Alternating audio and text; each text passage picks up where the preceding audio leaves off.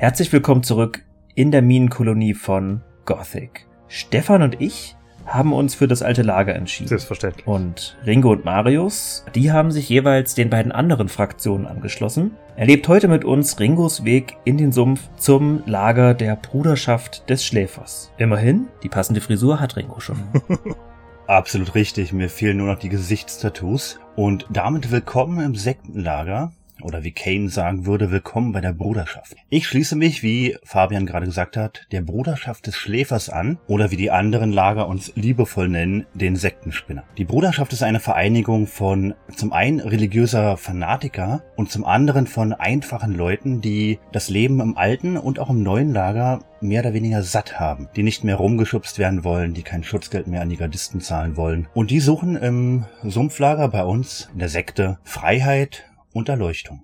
Viele versinken im Sumpfkrautkonsum, aber leisten trotzdem ihren Beitrag. Die andere Seite sind die wahren Gläubigen, die den Weg des Schläfers beschreiten und sich zu mächtigen Kriegern, den Templern, oder zu den magiebegabten Gurus ausbilden lassen. Und auch wenn die anderen Lager unsere Glaubensgemeinschaft als verrückt abtun, kommen gerade die Feuer- und die Wassermagier nicht umhin zu erkennen, dass an dem Schläfer etwas dran sein muss, denn er gewährt unseren Gurus, unseren Baals, mächtige Magie, die die anderen beiden Magiekreise nicht kennen. Mhm. Genau, dazu ist nochmal zu erwähnen, ich glaube, das hatten wir bisher noch nicht getan, dass die Menschen in der Welt, in dem Universum, in dem Gothic spielt, drei göttergläubig sind. Da gibt es zum einen Innos als obersten Gott, Behüter der Menschheit, der einsteht für das Rechtschaffende und gleichzeitig aber auch in seiner Rechtschaffenheit sehr fanatisch. Und mit ihm wird immer alles Gute, der Tag, Helligkeit und eben auch das Element des Feuers verbunden, weswegen seine Anhänger sich im Magierkreis des Feuers wiederfinden. Es gibt den Gegenpol dazu, das ist der Gott Belia, das ist der Gott der Unterwelt. Er ist Herrscher über Leben und Tod, aber auch über allerlei Monstrositäten, die sich in der Welt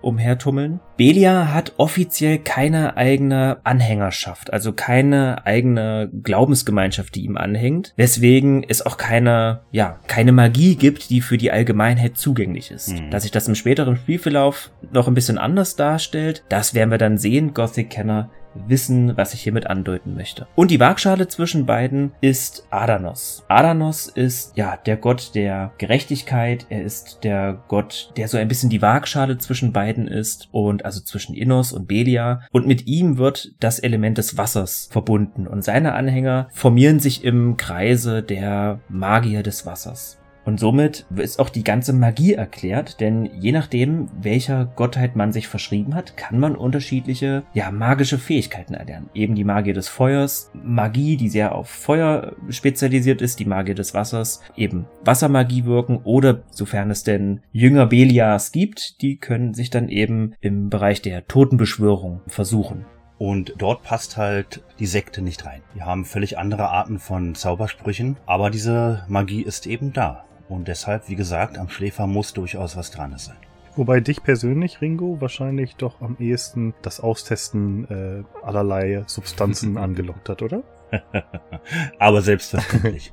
Obwohl die im Sumpflager kein Bier brauen können. Aber bevor wir uns ins Sumpflager aufmachen, mhm. startet unsere Reise an sich dort, wo sie in der letzten Folge aufgehört hat, im alten Lager. Denn dort ist unsere Kontaktperson, unser Ansprechpartner, Baal Parves, auf dem Marktplatz zu finden. Er erzählt uns von den Vorbereitungen zur großen Anrufung und dass die Bruderschaft dafür mehr Anhänger benötigt. Und genau deswegen ist Baal Parves und sein Bruderschaftskollege Baal Taran überhaupt im alten Lager. Ihre heilige Mission ist es, Anhänger anzuwerben. Sie sollen hier missionieren. Und das ist, wie später auch noch erwähnt wird, im alten Lager wohl am einfachsten. Im neuen Lager rennen zu viel Freigeister rum. Marius. Ah, ich weiß nicht. Das Sektenlager klingt für mich aber auch ein wenig wie so eine Hippie-Kommune, würde ich behaupten. Ja, irgendwie schon. Also ganz ehrlich, als absoluter Gothic-Neuling, als ich das erste Mal mit Baal Parves gesprochen habe, habe ich schon sowas erahnt wie, könnte da was Großes, was Dunkles sich über dem Himmel zusammenbrauen, wenn die Leute wirklich eine, so eine Art, äh, ich meine, der heißt der Schläfer, und für mich klang das sehr nach Lovecraft, mhm. so ein bisschen, als ob die irgendwie eine große, böse Entität anrufen und sich so ein bisschen ergeben, Allah, der wird uns alle erlösen. Das klingt für mich äh, nach was Üblem, was sie da anrufen, mhm. aber man kann es natürlich auch erstmal so auslegen, ich habe zuerst gedacht, das könnte noch ein großer Storypunkt werden, es könnte aber auch einfach sein, dass die bekloppt sind. Das könnte natürlich sein, ja. Absolut richtig. Aber diesen Bogen habe ich damals nicht gespannt, weil ich von Lovecraft keine Ahnung hatte. Hm. Von dem habe ich vorher nie gehört, gerade damals, zweitausendeins noch nicht. Klar. Aber wie gesagt, Baal Parves bietet uns direkt an, uns zum Sumpflager zu führen. Wir willigen ein und dann geht die Reise schon los. Wir haben unseren ersten Begleiter-Quest, mhm. obwohl wir hier eben der Begleiter sind und Baal Parves die Führung übernimmt. Mhm. Und ich empfand das als unglaublich spannend. Wir verlassen endlich diese schützenden Mauern des alten Lagers. Wir waren ja bisher noch nicht weiter als, gut, bis zur alten Mine, aber hinten durchs Nordtor raus waren wir bloß bei dieser kleinen Höhle, wo wir Neck gefunden haben. Genau, wo diese drei äh, Mole-Rats waren. Aber wir haben es vermieden, weiterzugehen. Baal Parves führt uns weiter. Über einen Fluss, über eine kleine Holzbrücke. Das fand ich übrigens auch sehr spannend und sehr erleichternd, weil diesmal hat man sich nicht so, ja, so verängstigt gefühlt, was die, oder so ähm, eingeschüchtert gefühlt, was die ganzen Kreaturen angeht. Weil bisher hm. musste man immer so einzelne pullen. Das war halt bei, bei den Mole-Rats schon, bei dieser Höhle, wo Neck drin war, war das halt so, da, hm. da hat man das nicht geschafft, wenn alle drei Mole-Rats auf einmal kamen und war direkt so ein bisschen, ja, man fühlte sich noch nicht gewachsen, mehreren entgegenzutreten. Mhm. Aber wenn Baal Parves dabei ist, der zieht die Gegner an und er erledigt sie auch. Und das Tolle ist, sobald man mit ihm zusammen irgendwelche Viecher erledigt, man sieht sofort Erfahrung plus achtzig und man denkt sich, oh, mhm. wow, ich kann mit dem richtig Erfahrungspunkte sammeln. Und das ist wirklich das erste Mal, dass man sich so ein bisschen, ich will nicht sagen übermächtig fühlt, aber durchaus sowas wie, haha, über überhaupt kein Problem hier durchzugehen. Ja, man fühlt sich sehr geborgen durch seine Führung. Er erledigt direkt vor der Brücke, bevor wir den Fluss überqueren, auch einen großen Waran. Die haben wir vorher noch nicht getroffen. Mhm. Und ja, an die hätte man sich alleine nicht rantrauen dürfen. Aber Baal Parves erledigt die mit zwei, drei Schlägen und zeigt uns auch so ein bisschen, wo unser Charakterfortschritt hingeht. Mhm. Dass wir irgendwann auch genau dasselbe können, dass wir genauso mächtig sind. Aber jetzt mit unserer Stufe zwei oder drei wirkt er auf uns eben wie ein großer Krieger. Mhm. Und wir folgen ihm. Ja, wart ihr sehr überrascht, dass wir die Erfahrungspunkte einsacken? Denn das ist ja sehr untypisch für Spiele. Wenn man als Spieler nicht den letzten Schlag auf das Monster ausführt, mhm. dann gibt es im Regelfall mhm. nichts. Hier ist das so, man braucht gar nichts zu machen. Mhm. Sonst kennt man das manchmal so, dass wenn man einen Gefährten dabei hat, dass, dass das dann halbiert wird. Mhm. Mhm. Dass dann äh, ein Charakter die Hälfte kriegt und man selbst kriegt die Hälfte. Aber da bekommt man ja offenbar wirklich die kompletten Erfahrungspunkte. Ja. Naja, in Gothic levelt niemand mit. Wozu brauchen die Erfahrungspunkte? Für mich war es damals auch neu. Ich finde es aber theoretisch auch logisch, denn wir sind ja ein unerfahrener Kämpfer, sage ich jetzt mal so. Vieles lernt man ja auch durch Beobachtung. Zum Beispiel, wie bewegt er sich im Kampf, wie hält er seine Waffe, wie geht er mit den einzelnen Kreaturen um, die da auf ihn zustürmen. Und das ist ja nur eine, eine sehr realistische Art und Weise, Erfahrung zu sammeln. Eben einmal Learning by Doing, mhm. indem man das selber macht, aber eben auch durch Beobachtung. Wir sind ja, Menschen sind ja Imitationswesen. Mhm. Für mich ist das auch immer noch so ein bisschen Part des Tutorials. Er ist ein Tutorial-Charakter, der uns eben sicher zu einem der anderen Lager geleitet, mhm. was durchaus notwendig ist. Ich glaube, alleine hätten wir vor den meisten Viechern wegrennen müssen und hätten vielleicht auch den direkten Weg nicht gefunden, mhm. wären mitten im Wald gelandet und vom Schattenläufer gefressen worden. Ja, genau. Ja, also wir gehen über die Brücke, wie eben schon erwähnt. Wir laufen an einem großen, tiefen, düsteren Wald vorbei. Ich bin ja immer wieder sehr begeistert von den Wäldern mhm. in Gothic, weil die sowas Mysteriöses haben. Ich habe es bis heute auch vermieden, in Gothic eins die Wälder so weit zu erkunden, dass sie mir vertraut sind. Das, das würde den, den Zauber so ein bisschen kaputt machen. Mhm. Aber von diesem Wald sollten wir uns zunächst fernhalten. Baal Parves erledigt ein paar Blutfliegen, ein paar Wölfe und wir bekommen, wie gesagt, die ganzen Erfahrungspunkte. Er führt uns äh, weiter vorbei, den, den Fluss entlang. Also ich habe da übrigens auch, wenn wir gerade die Brücke überquert haben von diesem kleinen Fluss, da habe ich persönlich erst Gor Na Thoth gefunden und seinen Kollegen. Die bringen halt dieses Minecrawler-Sekret zu Kor Kalom, haben wir ja vorher schon angesprochen. Und bei dem lernt man halt auch, wie man das Sekret gewinnen kann. Haben wir ja schon erwähnt, diese Beißzangen da rausreißen. Ich fand es interessant, dass die da erst waren. Offenbar laufen die da so ein bisschen durch die Welt. Ja. Genau, die laufen eben nicht komplett durch. Also man trifft sie irgendwie nie neben dem alten Lager oder irgendwo in einem einem Wald, aber es gibt so zwei, drei Abschnitte, mhm. wo sie spawnen können. Das ist das Sektenlager an sich, da können sie spawnen, sie können aber auch davor auf dem mhm. Weg und direkt vor der alten Mine. Das sind so die drei Spawnpunkte, wo man sie antreffen ja. kann. Ah, okay. Mhm. Das soll halt simulieren, dass die tatsächlich eine Patrouille sind, die immer wieder hin und zurück geht mit den ähm, Sekret. Mhm. Ja, genau. Wo wir jetzt noch im Wald entlanglaufen, habe ich noch eine kleine interessante Anekdote. Wir hatten ja zu Beginn erwähnt, dass die Wälder oben mit einer braunen, einfarbigen Texturtapete abgedeckt sind. Mhm. Und die soll man wahrscheinlich gar nicht sehen mit der Sichtweite der ursprünglichen Verkaufsversion. Mhm. Aber wir modden ja alle. Aber dieser Wald, an dem wir jetzt vorbeilaufen, der hat obendrauf eine Polygontapete mit Baumkronentextur. Denn dieser Abschnitt ist der einzige Waldabschnitt, den man von oben sehen kann, und zwar vom höchsten Punkt der Kolonie aus. Ja, nur so als kleines, interessantes Detail. Das ist auch mit Abstand der größte Wald, den wir hier haben und der gefährlichste im Spiel. Denn wir sollten auf jeden Fall jetzt unserem Freund hinterherlaufen. Es ist schon ein bisschen verwunderlich, dass er den Titel Baal hat, denn es ist eben ein Titel für die Gurus, für die Magier der Sekte. Und die tragen normalerweise alle so ein langes Guru-Gewand. Und er trägt eben eine Novizenrüstung. Ja. Warum das so ist, keine Ahnung. Vielleicht möchte der damit so ein bisschen Werbung machen für, wenn ihr Novizen werdet, werdet ihr das hier anhaben. Mhm. Nicht so unnahbar wirken im alten Lager. Das Problem ist, was ich später noch erwähnen werde, die Baals im Sektenlager darfst du ja nicht ansprechen. Die sprechen nicht mit dir, wenn du sie ansprichst. Mhm. Und er hat ja den Auftrag zu missionieren. Er muss eben mit den Leuten sprechen. Vielleicht wurde er irgendwie von seiner Schweigepflicht entbunden. Ich weiß es nicht. Zum Anwerben, ja. Ja, zum Anwerben. Würde aber nicht erklären, warum die Krauthändler im neuen Lager auch Baal heißen. Denn die heißen ja auch Baal. Der heißt zum Beispiel auch Baal Isidro. Das stimmt. Aber die müssen eben auch mit den Leuten sprechen. Mhm. Darauf wird im Spiel nicht tiefer eingegangen, auf diesen Schweigekodex der Baals. Genau. Oder aber die im neuen Lager ziehen das ein bisschen durch den Kakao, weil die mit dem Sektenlager nicht so auf einem Level sind. Nein, das kannst du denen im neuen Lager nicht vorwerfen. Das sind fromme Gläubige des Schläfers. Okay, das weiß ich ja noch nicht, weil ich war, ich, ich war ja noch nicht im neuen Lager. Ich habe keine Ahnung. Das war nur Vermutung. Ja, aber wir folgen jetzt erstmal weiter Baal Parves. Er führt uns an einen kleinen Strand. Das fand ich immer sehr interessant, dass dort so ein kleiner Strand ist. Hm. Dort gibt es noch ein paar Warane, drei oder vier Stück. Unser Begleiter greift die nicht automatisch alle an. Man muss sie so ein bisschen zu ihm hinziehen, denn es sind jeweils nochmal achtzig Erfahrungspunkte. Mhm. Und das ist für unseren jetzigen Level ziemlich viel. Bei dieser ganzen Level-Geschichte mit den Companions ein bisschen aufpassen. Die sind nicht ganz unsterblich. Die wirken zwar ziemlich unnahbar, weil sie im Vergleich zu unserem Pommes-Pixar-Helden deutlich mächtiger wirken, aber wie gesagt, die sind nicht unsterblich. Ich hatte mal den Versuch und habe diese, diese Warane zu ihm gelockt. Und da musste er sich schon immer mal wieder heilen, einen Heiltrank zu sich nehmen. Und neben den Waranen ist tatsächlich auch eine Hängebrücke. Und auf der anderen Seite der Hängebrücke, kommt später noch questrelevant, sind ein Haufen schwarze Goblins. Und die habe ich versucht einzeln zu ihm hinzuführen, dass die Erfahrungspunkte alles einstreichen kann. Und wenn die in einem Pulk kommen, dann hat auch unser Companion keine Chance gegen die. Also die sind nicht unsterblich, auch wenn das vielleicht am Anfang so anmuten mag. Wir lassen den Strand hinter uns und wir hören schon ein lautes Rauschen.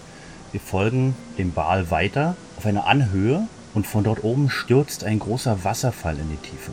Der Wald links von uns verschwindet und wird ersetzt von einem Felsmassiv, der sich bis ins Sumpflager erstreckt, auch bis an die Küste, die wir von hier aus, glaube ich, noch nicht sehen können. Aber von hier oben, von dieser Anhöhe, können wir das Sumpflager schon erkennen. Und was am offensichtlichsten ist, wir sehen beim Sumpflager keine Befestigung. Das Sumpflager ist nicht geschützt von großen Mauern oder irgendwelchen Wehranlagen. Es erscheint von hier oben recht primitiv. Es ist eben ein Lager im Sumpf. Wir folgen Baal Parves die Anhöhe hinunter und damit ist unsere Reise zum Sumpflager mit unserem Begleiter fast schon beendet. Baal Parves sagt noch, dass man Kor Kalom ansprechen soll, weil dieser wohl die Aufsicht über die Novizen und Lehrer hat im Sumpflager. Und dann erzählt er, dass er zurückkehrt ins alte Lager, um weitere Unwissende auf den richtigen Weg zu bringen. Mhm. So drückt er es aus. Sumpfkraut war schon immer das Ambrosia der törichten Naivlinge. Ich hatte höhere Erwartungen an Ringo, als sich den Hirngespinsten der Sekte hinzugeben. Ja, das Sumpflager selbst sieht von außen, also für mich persönlich als äh, Morrowind-Fan, sieht von außen sehr nach der Anfangsgegend von Morrowind aus, nach dieser Bitterküstenregion mhm. um diese erste Stadt Sedanin herum, diese umliegenden Sümpfe. Da fühlte ich mich persönlich gleich wie zu Hause. Wie Ringo schon gesagt hat, da gibt's diesmal keine befestigenden Mauern drumherum, sondern es ist einfach freies Sumpfland, wo man halt solche Holzstege hat, und allein das, das war für mich sehr, sehr Morrowind. Wobei das alles ein bisschen grünlicher ist, fand ich noch, während das bei Morrowind alles so ein bisschen ins Bräunliche geht immer. Und es ist vor allem total anachronistisch, der Vergleich, weil ja Gothic vor Morrowind rauskam. Ganz genau. Aber wie gesagt, das war für mich halt so, da ich ja vorher Morrowind gespielt habe. Wie war das denn für euch damals, als ihr das das erste Mal gespielt habt, als Morrowind eben noch nicht in euren Köpfen war? War das für euch sowas wie, oh, das ist ja wie eine andere Welt oder so? Denn die Regionen sind wirklich sehr, sehr unterschiedlich bei Gothic, das muss man echt sagen.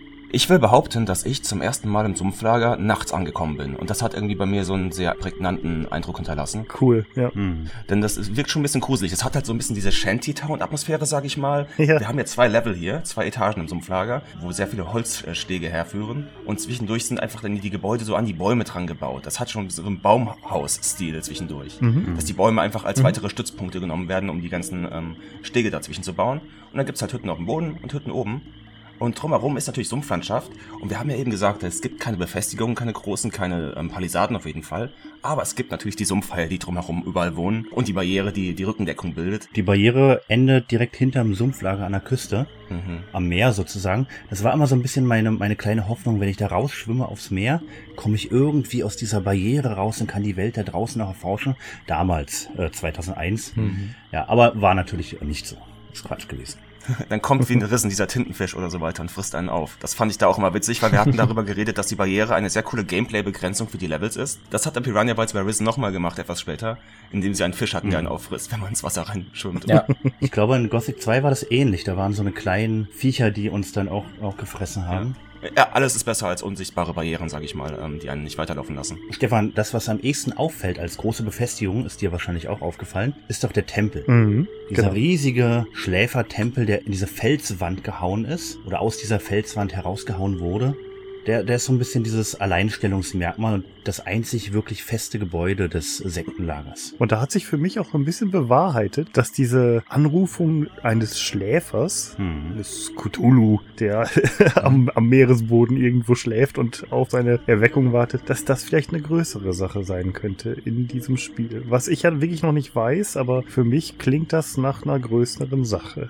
Ja, ich meine, der Tempel muss ja auch der Grund sein, warum das Lager überhaupt dort ist und nirgendwo anders in der Barriere. Denn an sich hätte ich mir den Sumpf jetzt auch nicht wirklich aussuchen wollen als Wohnort, mhm. wenn ich da ein Lager gründen möchte. Aber da der Tempel halt direkt da ist, der natürlich eine ordentliche Befestigung ist, der ist ja tatsächlich aus Stein gemeißelt und in den Berghang mhm. zu hinein, dann wurde halt dieses Shantytown drumherum gebaut. Genau. Und dieser Tempel ist ja uralt. Der mhm. muss ja schon lange vor der Barriere dort gestanden mhm. haben. Und die Architektur des Tempels erinnert so ein bisschen zum einen an die Mayas oder die Inkas, mhm. an südamerikanische Ureinwohner. Mhm. Und wie wir später lernen, wenn wir Gothic die Nacht des Raben gespielt haben, teilen sie sich die mhm. Architektur mit Jakendar, mit den ganzen Ruinen, die dort zu mhm. finden sind. Genau, mit der Architektur der Erbauer. Genau, und wir wissen ja, was wir in Jakendar gefunden haben und können im Nachhinein hier so eine kleine Verbindung ziehen, aber das wussten wir damals natürlich nicht, als das Spiel rauskam. Mhm. Okay, ich weiß da nichts von.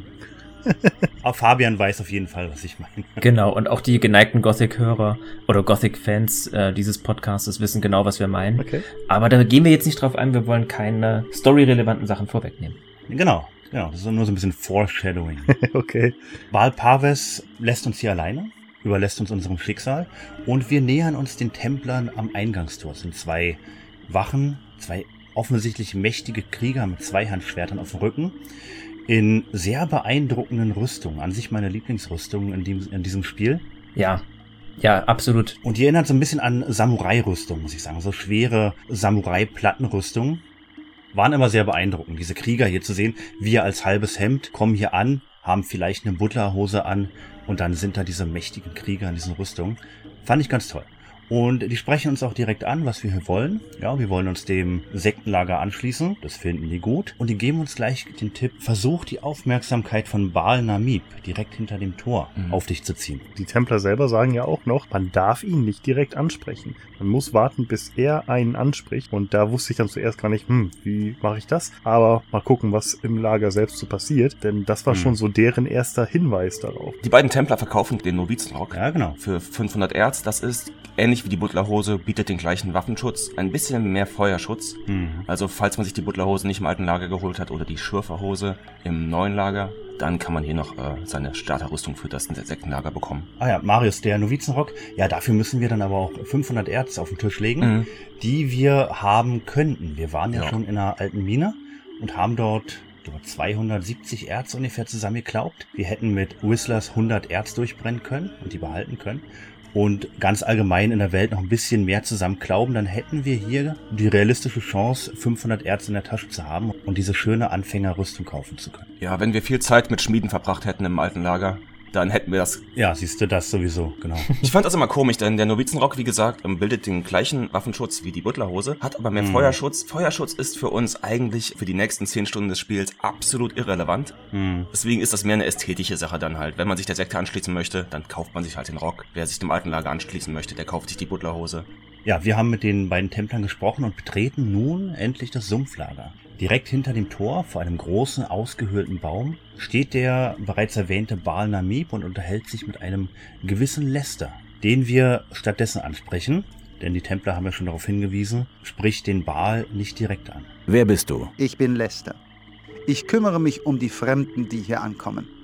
Lester erklärt uns, dass er sich um die Neulinge generell kümmert. Und wenn man sich noch ein bisschen weiter mit ihm unterhält, erfährt man, dass er seit zwei Jahren in dieser Barriere gefangen ist und alles tun würde, um hier wieder rauszukommen. Mhm. Auch er weist nochmal darauf hin, dass wir die Baals nicht ansprechen dürfen. Wir erklären ihm, dass wir dem Lager beitreten möchten und er erklärt uns die Regel. Und zwar, dass ein gewisser Kor Kalom entscheidet, wer ins Lager gelassen wird und nur wen die Baals direkt zu ihm senden, wird vorgelassen. Dass die Baals nicht mit uns sprechen, erschwert die Sache jedoch sehr.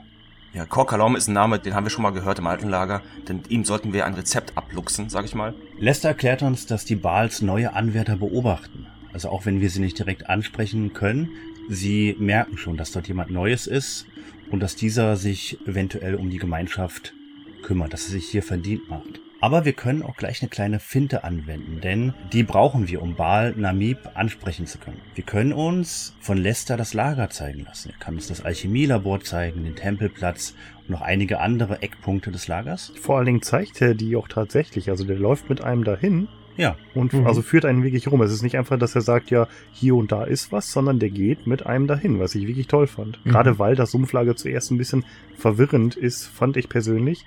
Und man sich da recht schnell verläuft, wenn man keinen Führer hat.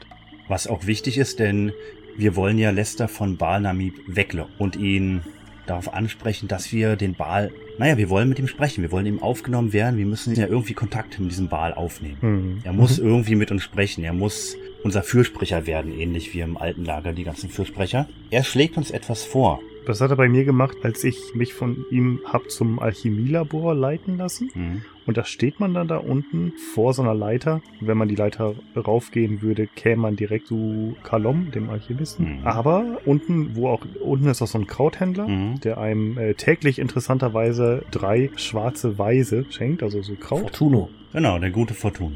Genau, so eine tägliche Ration da bekommt. Und wenn man da dann steht, dann kann man mit Lester ausmachen, dass man vor Baal Namib laut plaudert. Denn er erzählt auch, dass viele Leute, die ins Sumpflager kommen, die möchten wohl Anhänger des Schläfers werden, haben aber noch die alten Götter so ein bisschen mit in ihrem Glauben. Und das ist halt etwas, das Baal Namib überhaupt nicht mag. Man soll wirklich ausschließlich an den Schläfer glauben.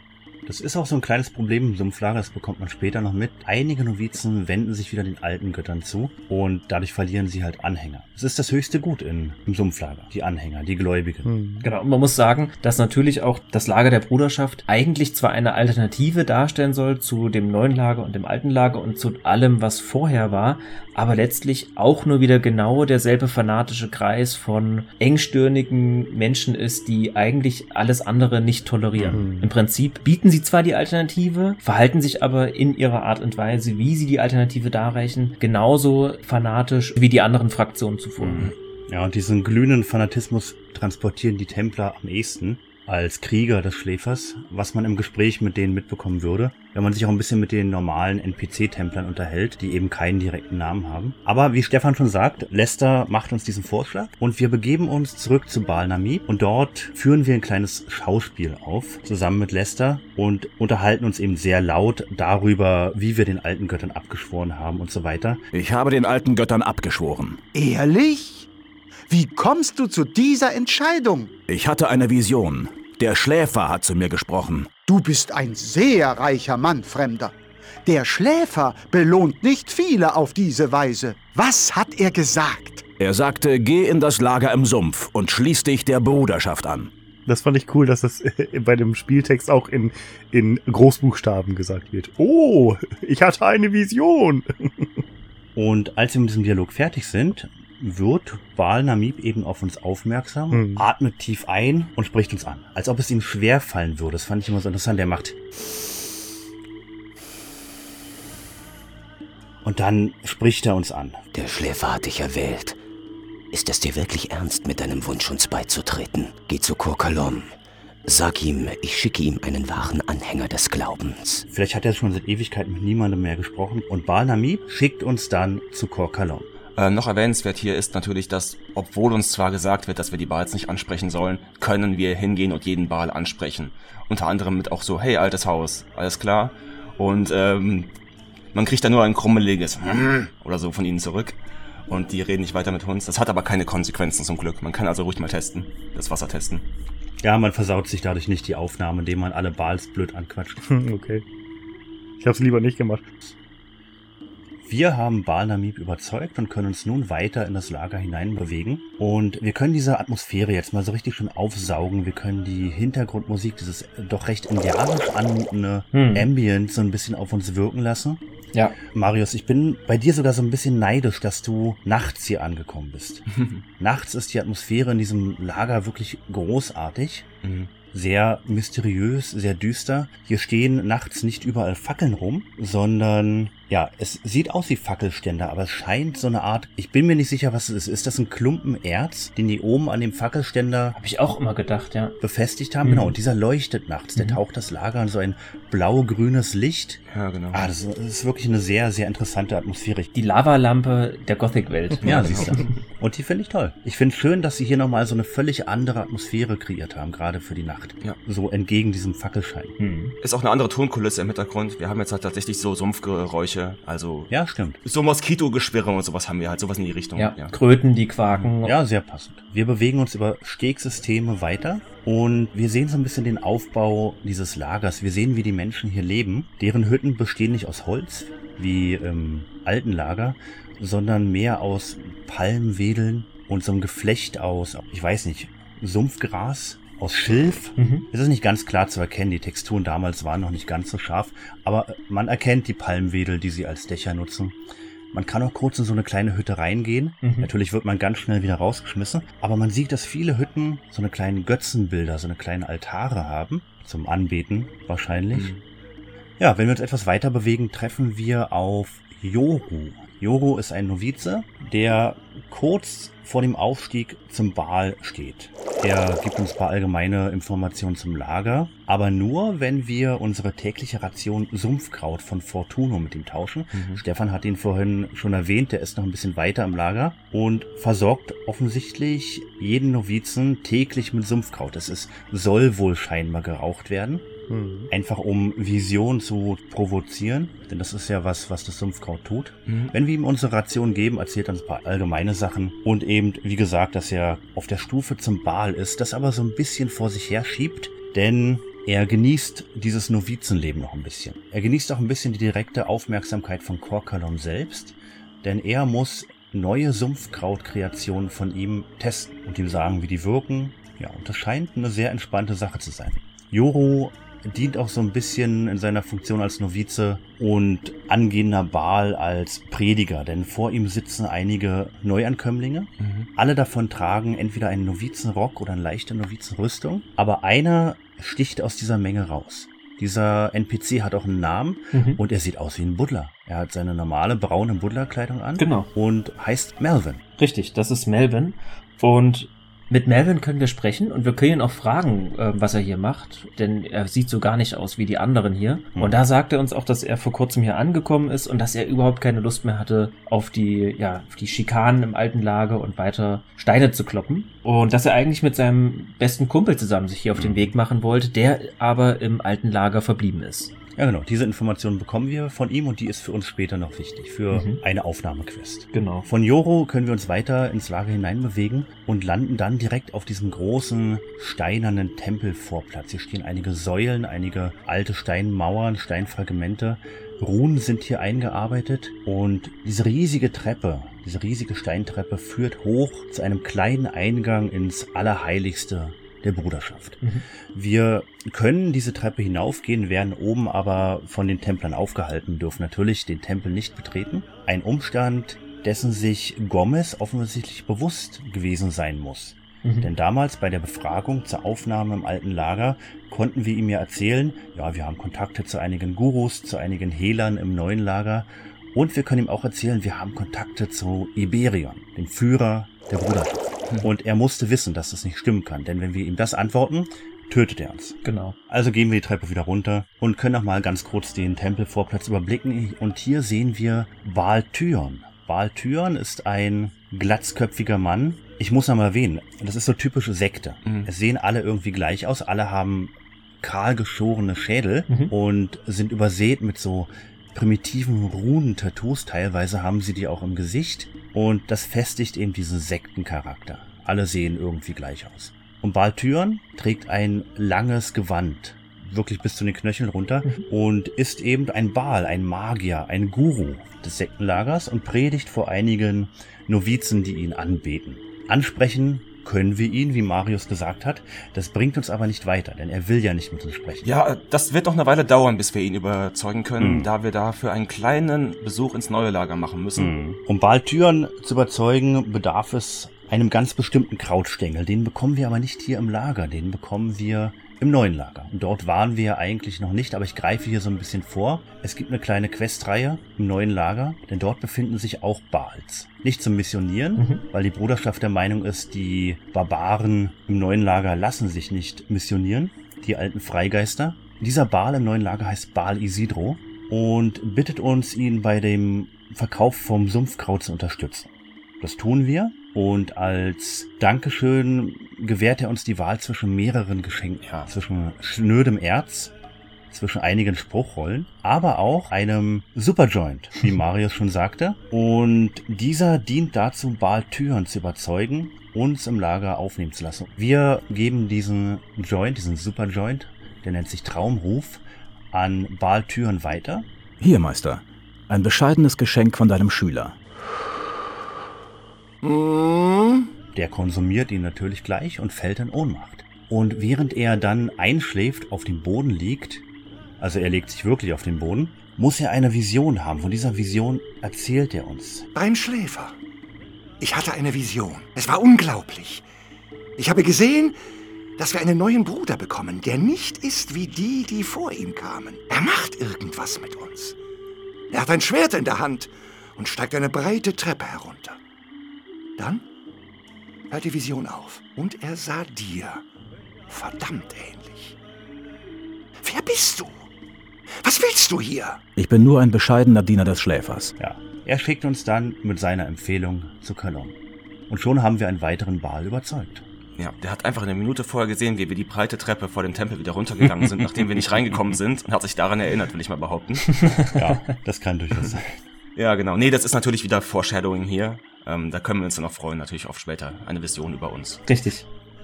Das macht dann ja zwei Baals fertig für uns, ne? Genau. Das macht dann Namib und ihn, ja.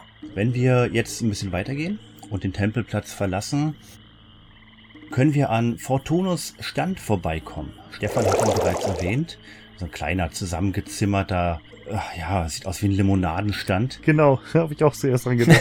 Absolut, ja. Und dort verteilt Fortuno die tägliche Ration an Sumpfkraut, an alle Novizen, an alle Neulinge, nicht mal an ähm, aufgenommene Novizen, sondern auch an Leute wie uns, die eben drauf und dran sind, sich anzuschließen. Ja, diese Inobhutnahme und auch gleichzeitig, wie soll ich das sagen, Abhängigmachung von, ich weiß gar nicht, sagt man das? Sagt man Abhängigmachung? Jetzt sagt man das, ja. Jetzt sagt man Abhängigmachung. Ist natürlich auch Teil der, der Anwerbestrategie der Bruderschaft. Hm. Man versucht einerseits natürlich durch Zuwendungen, wie Lester das am Eingang vollzieht, indem er sich sehr fürsorglich darum kümmert, komm mit, ich zeig dir, das ist nicht so wie im alten Lager, wo du einfach, geh halt los und such dir deine Fürsprecher, sondern Lester nimmt dich an die Hand, er zeigt dir alles, wo sich was befindet, er nimmt dich mit. Und genauso ist das eben auch beim Krautverteilen. Das ist so ein bisschen das Äquivalent zu dem Kor Snav, nur dass wir für Fortuno keine Leistung im Vorfeld erbringen mussten. Fortuno hat einfach den Auftrag, fix jeden an mit Sumpfkraut. Mhm. Je mehr Leute darauf hängen bleiben, desto mehr Mitglieder sind das potenziell für uns.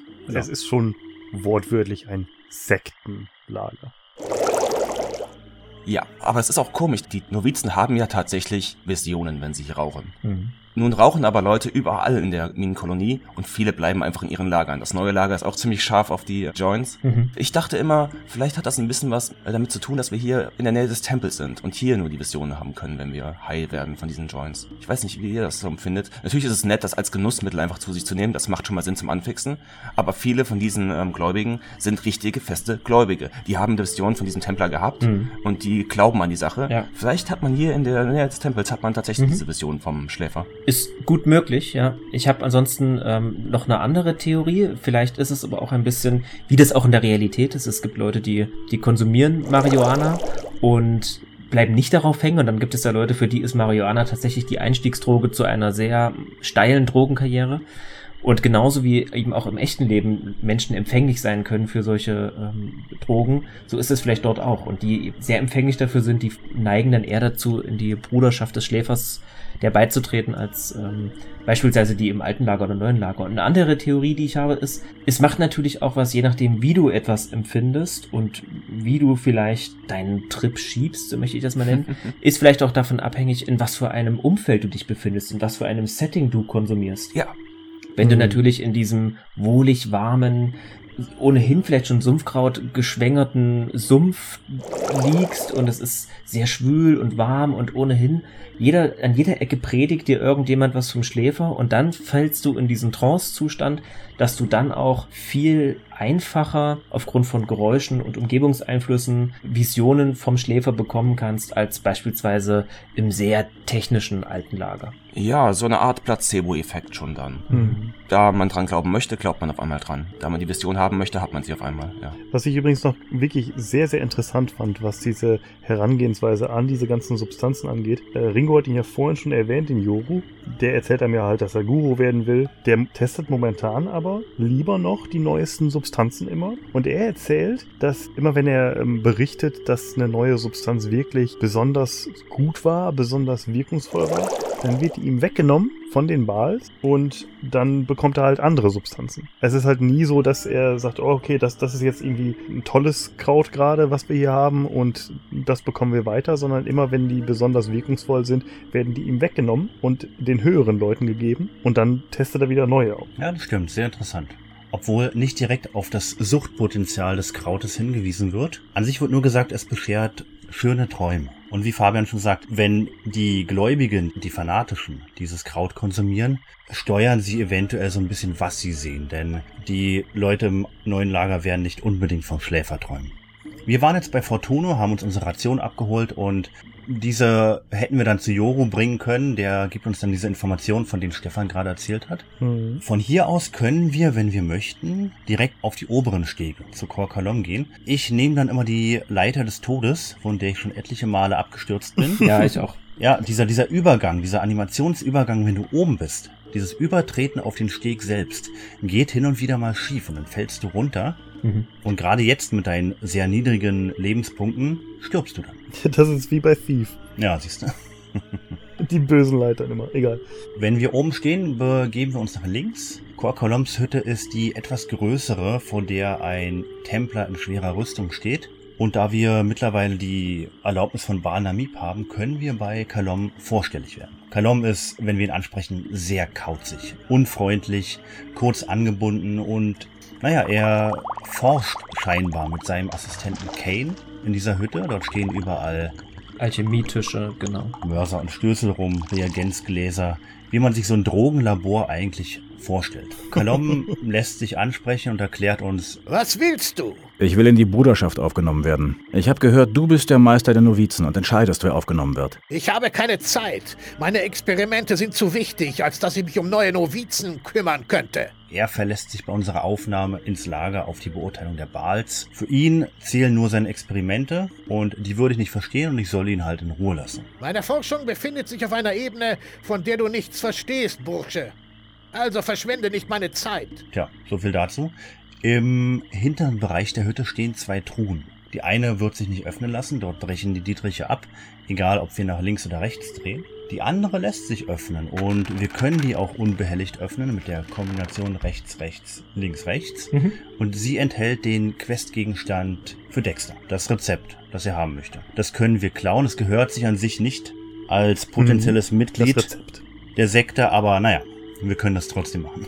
Es ist natürlich sehr schade, dass wir bei dieser Quest, die wir für das alte Lager oder für Dexter als Fürsprecher im alten Lager machen mussten, dass die vergleichsweise einfach ging. Denn wenn man sich das mal überlegt, wir müssen ein einflussreiches Mitglied ähm, der Bruderschaft bestehlen. Mhm. Und zuvor ermahnt uns auch noch die die Leibwache, also dieser Templer, der vor der Hütte steht, dass wir seinem Meister Respekt ähm, entgegenzubringen haben. Ansonsten mhm. bekommen wir es mit ihm zu tun.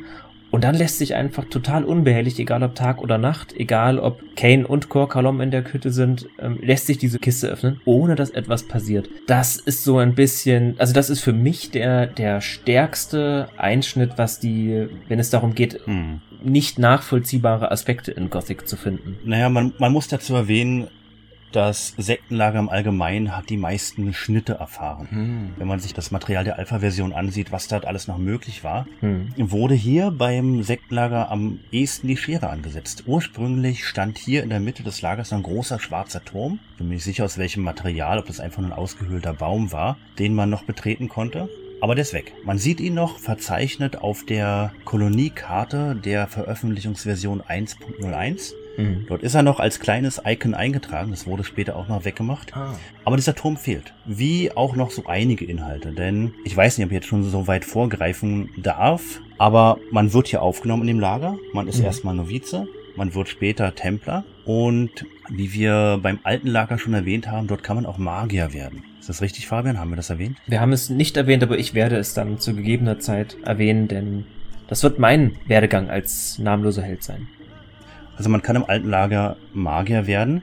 Diese Möglichkeit gibt es hier leider nicht, was sehr schade ist, denn die Magierkaste, die Kaste der Gurus, existiert ja. Die sehen aus wie Magier, die haben ihre langen Gewänder an und es gibt ja auch Zaubersprüche und Runen, die direkt die Magie des Schläfers wirken lassen. Aber das wurde geschnitten. Sehr schade. Ich bin mir nicht ganz sicher. Wahrscheinlich waren einige Sprüche zu mächtig und hätten das Gameplay zu sehr ausgehebelt. Man konnte zum Beispiel andere übernehmen. Man könnte N P Cs übernehmen und denen komplett die Rüstung ausziehen und deren Schwerter ablegen und alles selbst aufnehmen. Ich glaube, das hätte ein großes Balancing-Problem gegeben. Ja, kann sein. Ich mag das aber, dass das so berauschende Zaubersprüche sind, die mhm. passend zur Sekte ja. sind. Also auch so ein Schlafzauber passt natürlich super zur Sekte. Oder, ja, genau. Anstatt einfach nur so ganz normale Kampfzauber zu haben, sage ich mal. Anstatt nur den Feuerball und den Eispfeil auch ein paar etwas andere Zaubersprüche einzubauen, ja. Ja, die sollten sich eben sehr von denen der anderen Magiekreise unterscheiden. Mhm. Und das haben sie geschafft. Aber dann lass uns mal den Bogen zurückspannen, denn das erklärt ja immer noch nicht so richtig, warum es da so einen Logikfehler gibt. Meinst du, die haben waren so viel mit Schnitt beschäftigt, ähm, um eben hm. das Spiel und vor allem das Lager der Bruderschaft zu polischen, dass ihnen einfach unterging, dass ähm, diese Quest eventuell unlogisch zu Ende zu bringen ist? Da bin ich mir nicht sicher. Wie wir am Anfang schon mal erwähnt haben, die Schmiede. Ja. Im alten Lager, du konntest ja dort auch die Truhe ausräumen, mhm. den kompletten Rohling. Dort mhm. ist auch nichts passiert. Das passiert immer wieder. Und wie ich etwas später noch erwähnen werde, dasselbe kannst du hier machen, in der Schmiede des Sektenlagers. Mhm. Also ich, ich weiß nicht, ob das Faulheit war, ob das geschnittener Content ist, ob das Absicht war. Das kann ich ganz schlecht einschätzen. Das weiß ich einfach nicht. Mhm. So, ich habe da eine Theorie, und zwar ist die Kiste der Schmiede im alten Lager, als auch die Kiste der Schmiede hier im sekten Lager und die Kiste bei Kor Kalom sind alle in Gegenden, die wir frei betreten dürfen. Das ist keine gesperrte Gegend für uns, obwohl wir auch in einem Haus hier sind. Ja. Das dürfen, da dürfen wir einfach reingehen, das ist uns ja gestattet. Mhm. Die Kisten, die in, um, im alten Lager in manchen Hütten drin sind, mhm. die sind immer in gesperrten Gegenden. Da sind die Leute eh schon sauer, wenn wir reingehen und wollen, dass wir rausgehen. Das ist richtig. Die greifen uns dann sofort an, wenn wir dann versuchen, eine Kiste zu knacken da. Ja. Es kann also sein, dass die Entwickler einfach gesagt haben, erst muss man halt in einer gesperrten Gegend sein. Und wenn man dann nochmal überreagiert, dann geht es sofort zum Kampf, anstatt uns noch ein paar Sekunden zu geben. Ich weiß auch nicht, ob vielleicht die N P Cs sich immer wieder Rohlinge aus dieser Kiste nehmen müssen, um diesen Kreislauf aufrechterhalten zu können. Ja. Diese Schmiede in Betrieb sein. Den Eindruck hatte ich bei der Schmiede übrigens auch. Ich habe auch gedacht, vielleicht ist das einfach was, wo sich jeder bedient.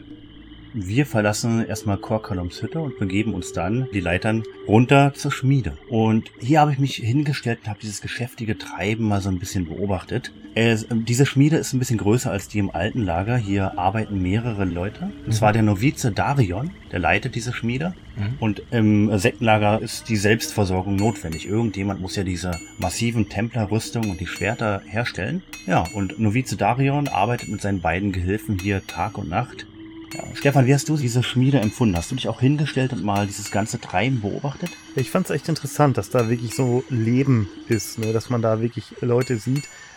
Selbstverständlich ist die Welt überall so ein bisschen lebendig, aber da sieht man meistens irgendwie Leute, die irgendwo umherlaufen oder irgendwo sitzen um ein Feuer herum, ist zum Beispiel im alten Lager. Hm. Aber hier ist es wirklich, dass man kompakt an einem Ort sieht, dass da Arbeit gemacht wird, ne? Dass da Leute hin und her laufen. Klar, beim alten Lager hatte man auch schon eine kleine Schmiede, aber die wirkte noch nicht so ganz so geschäftig wie diese hier. Mhm. Und das fand ich, also es gibt mehrere Momente im Spiel, wo ich gedacht habe, oh, das ist wirklich ein Punkt, wo, wo Leben passiert. Und mhm. das war hier bei der Schmiede ganz besonders auch der Fall. Ich finde auch immer wieder diesen Bug lustig, dass die Schmiedewerkzeuge aus den Händen der N P Cs verschwinden. Mhm. Wenn sie dann mit nackten mhm. Fäusten ja. den heißen Stahl plattklopfen, finde ich großartig. Ja, es ist so wie so eine japanische Samurai-Art, wie man, weißt du, das lernt so, ähm, mm. wie man irgendwie Holz zerschmettern muss mit den Händen. Das ist alles Training dort. Ja. Ich mochte, dass das äh, eine Holzplattform ist, äh, auf der die Schmiede ist. Mm. Die steht so ein bisschen im Wasser, im Sumpf halt drin mm. und äh, mm. ist auch nur über einen Steg zugänglich. Hat einen sehr schönen Look. Ja, man muss im Regelfall warten, dass die N P Cs fertig sind mit dem Schleifstein oder mit dem Schmiedefeuer, damit man es benutzen kann. Was natürlich immer hilft, einmal kurz die Waffe zu ziehen, dann ziehen alle anderen auch die Waffe um einen herum und hören natürlich auf zu schmieden und dann wieder die Waffe wegstecken und schneller sein als die anderen N P Cs, damit man schmieden kann. Ja. Kannst du auch einfach ansprechen. Oh ja, das geht auch. Ja. Schätze ich mal. Ja. Ja.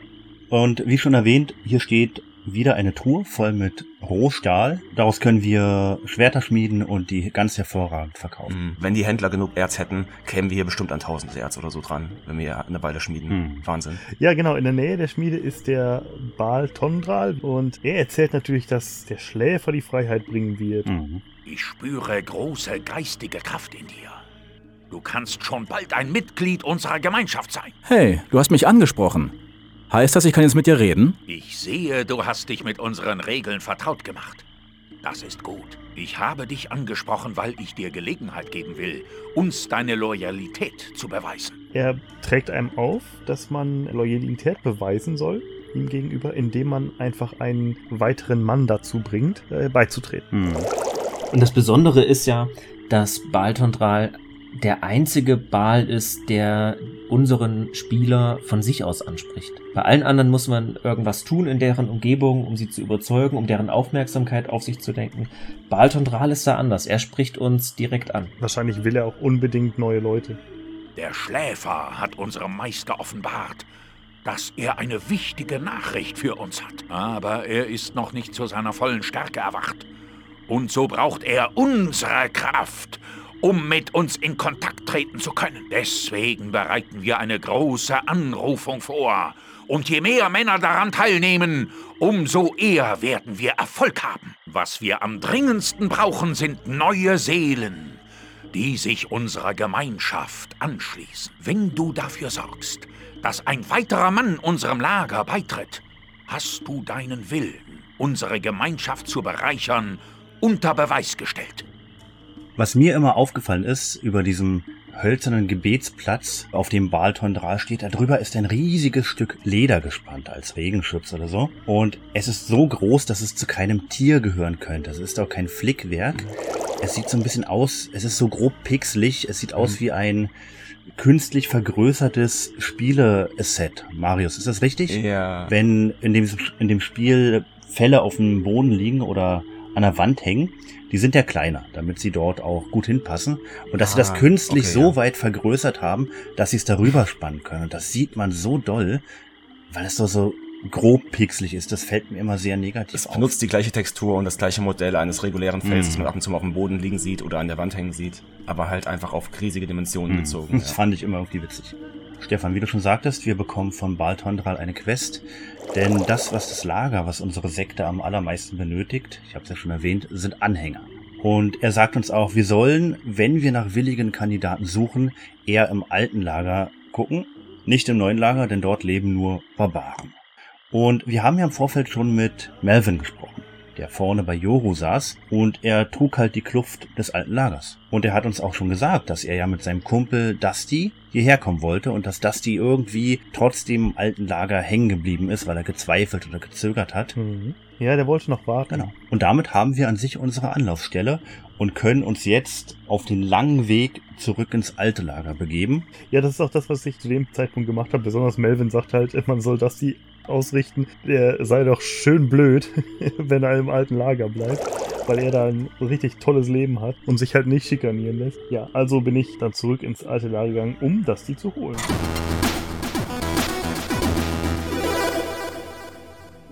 Ja, genau, das geht nicht so ohne weiteres. Ähm, Dusty möchte halt aus dem Tor rausschleichen, glaube ich, sagt er uns. Das ist der umgefallene Turm, denn dort sind die Wachen ein wenig lockerer. Mhm. Und wir müssen dann die Wachen bestechen. Ich glaube, das kostet uns hundert Erz. Er sagt, ja, das würde hundert Erz kosten und die habe ich halt nicht. Und dann sagt man ihm, ja, die hundert Erz würde ich dir wohl äh, bezahlen. Und dann fragt er auch, warum?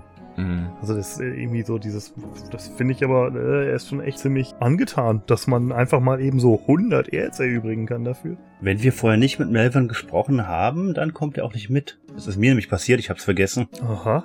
Und dann musste ich nochmal zurücklaufen. Und Dusty erzählt auch, er hat sich mit Baal Parves unterhalten und wollte auch wirklich mit ihm raus. Mhm. Und ihm, ihm hat das Sektenlager gefallen. Ihm hat, ja, dieses ganze Konzept gefallen. Er wollte eben hier weg, weil er hier wohl auch sehr unter der Knechtschaft der Gardisten leidet, unter den Schutzgeldzahlungen. Aber die Gardisten haben das spitz gekriegt. Oh. Die haben spitz gekriegt, dass er raus will. Und das ließen ihn nicht mehr zu. Und, und wir bieten ihm eben an, ihn aus dem Nordtor rauszuschmuggeln. Ja, hundert Erz ärmer führen wir Dusty ins Sumpflager und übernehmen so ein bisschen die Rolle des Baal Parves, so ein bisschen als Begleiter und beschützen ihn auf dem Weg dorthin. Na, ich weiß nicht, ob ich so nennen würde, denn ganz ehrlich, Dusty ist derjenige, der die ganze Zeit die Gegner anzieht und komplett auf sich zieht, wenn man mit ihm Richtung Sumpflager geht. Was ich wirklich interessant fand, war, dass augenscheinlich, ich bin mir da wirklich nicht sicher als Gothic-Neuling, vielleicht werden unsere Hörer da was zu sagen haben oder vielleicht wisst ihr das, ich habe das Gefühl, dass Dusty nicht sterben kann, weil er teilweise super viele Gegner auf sich gelockt hat. Der hatte da teilweise sechs, sieben und ihm ist nichts passiert. Da bin ich mir nicht ganz sicher. Normalerweise rennen Begleiter-N P Cs ganz schnell weg, wenn es ihnen zu viel wird, wenn ihre Lebensenergie zu weit sinkt. Mhm. Dann bekommen sie nochmal, wir rennen ja normalerweise auch, wir haben ja so ein gemächliches Jogging-Tempo, mhm. aber die N P Cs können da nochmal richtig schnell rennen. Das können wir nur, wenn wir den entsprechenden Trank einnehmen. Mhm. Und die können dann allem wegrennen, ganz, ganz schnell, kurz bevor sie sterben. Aber ich fand das wirklich Wahnsinn. Der, der, der ist nicht gerannt, der ist, ich weiß auch gar nicht, ob seine... ob seine Gesundheit überhaupt so weit runtergegangen ist. Vor allem das Interessante ist, der zieht die alle an und dann sind die Gegner alle komplett auf ihn fixiert, wenn man nicht irgendwie vorher schon so ein bisschen dazwischen geht. Und dann kann man selber die Viecher platt machen, weil die komplett auf das die fixiert sind. Das kann durchaus sein. Und da kann man sich richtig äh, Erfahrungspunkte holen. Wenn man in der Lage ist, einen Wolf zu töten zum Beispiel. Wir bringen Dusty sicher zu Baal Tondral, der ihn als neuen Schüler annimmt und mir seine Zustimmung bezüglich der Aufnahme gibt. Meister, ich will in die Bruderschaft aufgenommen werden. Ich brauche eure Stimme. Du hast dich als würdig erwiesen. Kor Kalom soll dir die Robe geben. Und damit hätten wir einen weiteren Baal überzeugt. Wir bewegen uns vom Baal Tondral weg und ja, gehen weiter ins Lager hinein und treffen auf einen weiteren Baal. Auch dieser predigt wieder vor seinen Novizen, die ihm ganz gespannt zuhören. Dieser Baal heißt Baal Kadar, predigt unter einer großen hölzernen Plattform bei einem riesigen umgestürzten Baum. Leider können wir mit ihm noch nicht viel anfangen. Ansprechen dürfen wir ihn nicht, er spricht eben nicht mit uns. Also gehen wir weiter. Wie gesagt, wir kommen bei ihm nicht weiter, aber wir können später noch bei ihm punkten und ihn überzeugen, unserer Aufnahme zuzustimmen. Hattet ihr eigentlich äh, während dieser gesamten Sache mit den Baals, die man alle überzeugen muss, hattet ihr da auch, so wie ich das hatte, diesen Eindruck, dass es so ein bisschen wie im alten Lager, dass man die, die Gunst von mehreren Leuten bekommen muss, bevor es dann da weitergeht? Weil das war... Nicht nur ein bisschen, das ist ja fast deckungsgleich. Mhm. Ja. ja, genau, das mhm. war, war für mich sehr so eine Übertragung. Und da habe ich gedacht, hm, vielleicht machen die sowas jetzt in jedem Lager. Weil im neuen Lager war ich ja zum Beispiel noch gar nicht.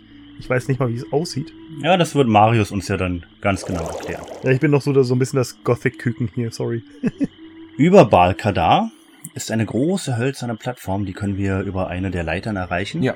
Und dort oben drauf trainieren Templer. Drei oder vier Stück an der Zahl und die schwingen synchron ihr Schwert, machen ihre doch sehr fließenden ja, Schwertkampfübungen. Wahrscheinlich wurde dort wieder mit Motion Capturing gearbeitet. Das hatten wir schon mal erwähnt, dass das hier Anwendung gefunden hat. Das sieht immer sehr schön aus. Gerade damals sah das so schön flüssig aus, mhm. diese großartige Animation. Genau, diese ganzen Kampfanimationen sind, wenn man sich mal so Making-of-Videos anguckt zu Gothic, mhm. das ist alles Björn Pankratz, den man da sieht. Nur eben zwanzig Kilo leichter, aber mhm. das ist, das sind die Bewegungen von Björn Pankratz. Und hier oben treffen wir auch auf eine, ja, ich sag mal, Schlüsselfigur, das wissen wir jetzt natürlich noch nicht, und zwar auf Kor Angar. Und ich bin mir nicht ganz sicher, aber der Anfang Kor, also C O R, scheint auch so eine Art Titel zu sein, der aber nur unter den Templern verliehen wird, der mit den Baals nichts zu tun hat. Mhm.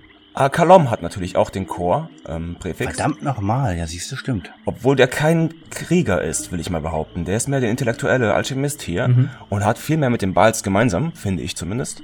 Aber klar, die Templer sind alle Kors, genau. Ja, aber das ist eben auch diese Inkonsistenz, die es allgemein in diesem Lager gibt, weil wir haben ja auch schon festgestellt, dass zum Beispiel die Krauthändler im neuen Lager sind auch Baals und die Anwerber im alten Lager sind ist auch sind auch zwei Baals. Ich bin mir da nicht sicher, ob das, ob wir da einfach nicht ganz genau dahinter steigen, hinter die Vergabe dieser Titel oder oder ob das einfach kleinere Logikfehler sind. Ich kann mir auch gut vorstellen dabei, dass das so ein bisschen ist wie bei anderen Religionsgemeinschaften, die wir auch tatsächlich haben in der wirklichen Welt, dass da manchmal einfach irgendwelche Absprachen sind, dass der und der den und den Titel hat und dass das alles so ein bisschen ähm, nicht, nicht wirklich ähm, strikt geregelt ist, sondern dass man da so ein bisschen Vitamin B und dann hat man den und den Titel und wer weiß. Das glaube ich in dem Fall nicht, weil das Lager der Bruderschaft extrem durchstrukturiert ist. Also das, alle drei Lager sind sehr hierarchisch aufgebaut und hm. Okay. Ähm, vielleicht mit Ausnahme des neuen Lagers auch in, ja, in so einer Art Pyramidenform. Es gibt einen äh, Führer und danach ähm, ja, spaltet sich es nach unten ab, die Führerschaft, äh, die, die, die Gefolgschaft. Und ich kann mir nicht vorstellen, ja, dass man so einen Titel einfach vergeben bekommt aufgrund von Vitamin B oder weil man mit jemandem gut kann oder nicht gut kann. Das glaube ich fast nicht. Ich glaube eher, dass es da, hm. dass es da entweder irgendwas gibt, hinter das wir jetzt gerade nicht blicken, irgendein System, oder ähm, ja, dass dass das vielleicht etwas unsauber, sage ich jetzt mal ganz vorsichtig, ausgearbeitet wurde. Aber wir haben bestimmt hier einige ähm, ebenso fanatische Gothic-Fans in unserer Hörerschaft und die sind natürlich aufgefordert, wenn denen sowas auffällt, teilt uns das gerne mit, sagt uns gerne, ähm, wenn wir irgendwo nicht genau hinter die Fassade blicken können. Ich hätte dazu noch einen weiteren Gedanken, ja. dass eventuell der Anhang Kor über den Baals steht. Ja. Wir haben die Novize, wir haben die Baals und dann haben wir vielleicht die Kors. Also Kor Kalom ist ja ganz offensichtlich der Chef der Baals und Kor Angar steht vielleicht auf einer Stufe mit Kor Kalom über allem. Und nur noch Iberion selbst steht da drüber. Das ist möglich, ja. Aber das wissen wir nicht. Und das wird so auch nicht ganz erklärt. Das ist aber eine gute Erklärung, denn wir kommen ja später noch zu einer Schlüsselszene des Spiels, in der tatsächlich mhm. Iberion, Kor Angar und auch Kor Kalom in einer Reihe stehen. Aber dann später dann mehr. Das kann gut sein, ja. Kor Angar hat die schwerste der drei möglichen Templerrüstungen an. Dunkle Haut hat er, ein Auge ist blind, eine große Narbe, Klaff drüber, wahrscheinlich im Kampf erworben. Mhm. Ja, und er spricht mit uns. Ich opfere meine Zeit nur denen, die dem heiligen Kreis der Templer angehören. Mich hat Kor Angar immer an... Ich weiß nicht warum, aber er hat mich irgendwie immer an Morgan Freeman in Robin Hood, äh, König der Diebe, erinnert. Ja, ist sogar ein ganz passender Vergleich. Ich hatte da immer so eine so eine Assoziation, weil beide Charaktere relativ ruhig sind, obwohl sie Krieger sind. Also sie sind eher besonnen und, und bodenständig, statt hitzköpfig und wild. Mhm. Und da hatte ich, ich hatte immer so diese Morgan Freeman-Assoziation. Auch diese mhm. Gesichtstattoos. Morgan Freeman hat ja diese Sommersprossen. da diese Pigmentfehler auf der Wange, hat mich immer an Morgan Freeman erinnert. Na, mich hat er mal ganz klassisch an den äh, Templer aus Diablo zwei erinnert. Hm. Mhm. Auch ein Templer, ein Krieger in schwerer Rüstung, dunkler Tar. Diesen Vergleich habe ich immer gezogen. Mhm. Ich denke da immer an so religiöse Krieger schon. Es sind natürlich religiöse Krieger, mhm. aber halt so spirituelle, wie man vielleicht irgendwie aus asiatischen Mythen und so weiter ähm, kennen könnte. Ich denke an Mönche oder sowas, wenn ich die ganzen Templer da sehe. Ja, und ein paar Schritte weiter steht ein weiterer Templer, und zwar Gor Na Thoth, der uns völlig entgeistert fragt: Kor Angar hat mit dir geredet? Was hat er gesagt? Kor Angar wirklich gerade mit uns gesprochen hat. Er hat ihn seit Monaten nicht angesprochen oder seit Ewigkeiten, und er möchte halt wissen, was Kor Angar zu uns gesagt hat. Wir haben hier mehrere Antwortmöglichkeiten. Zum Beispiel, wir sollen wiederkommen, wenn wir Templer sind. Also zum einen als erste Antwortmöglichkeit. Mhm. Die zweite wäre, er hat Sumpfhaie noch nie leiden können. Und die dritte Antwortmöglichkeit gewährt uns eine Tracht Prügel. Und zwar... Er hat gesagt, du seist unwürdig, die Rüstung eines Templers zu tragen. Niemals! Das hat er nicht gesagt! Nicht über mich! Bei den Sumpfhaien fühlt sich Gor Na Thoth natürlich berufen, diese heilige Aufgabe zu übernehmen und Sumpfhaie zu töten. Ich bin mir jetzt nicht ganz sicher, ob er das dann wirklich tut. Ah, okay. Ich muss wirklich sagen, dass zu dem Zeitpunkt ist mir auch wieder aufgefallen, was das für eine, was das ausmacht in der Welt von Gothic. Wie, äh, wie diese, wie diese N P Cs untereinander diese Dynamik haben. Dieses, ähm, ach, der hat schon ewig nicht mehr mit mir gesprochen, warum spricht er mit dir?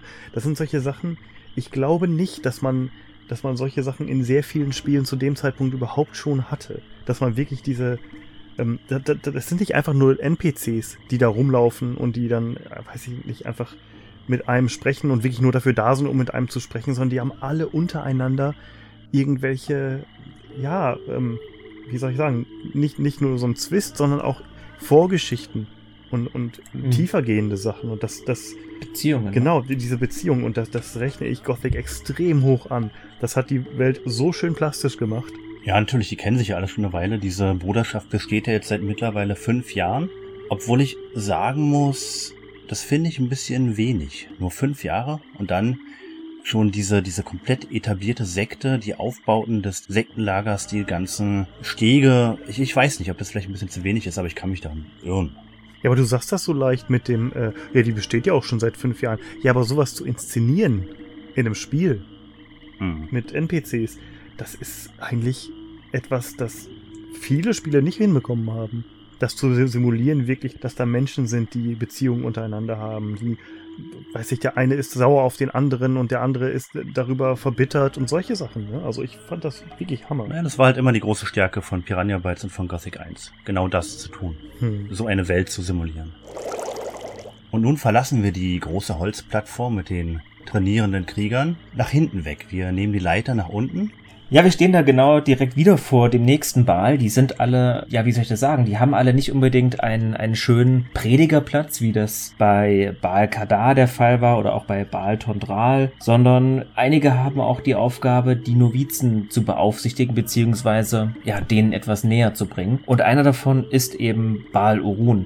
Der steht nämlich vor einer Reihe Novizen, die, ja, vor großen Stößeln sitzen und die da das Sumpfkraut zermanschen, und das hört sich ganz wunderbar an. Er beaufsichtigt diese Novizen, und klar, einer dieser Novizen hat einen separaten Namen, und das ist für uns als Spieler immer ein Zeichen: oh, sprich mich an, ich habe dir was zu erzählen. Und dieser Novize heißt Gorim. Und Gorim sitzt da schon eine ganze Weile, der ächzt nämlich, ähm, dass seine Ablösung längst da sein sollte, aber er hier nicht einfach weg kann. Ich bin total fertig, Mann.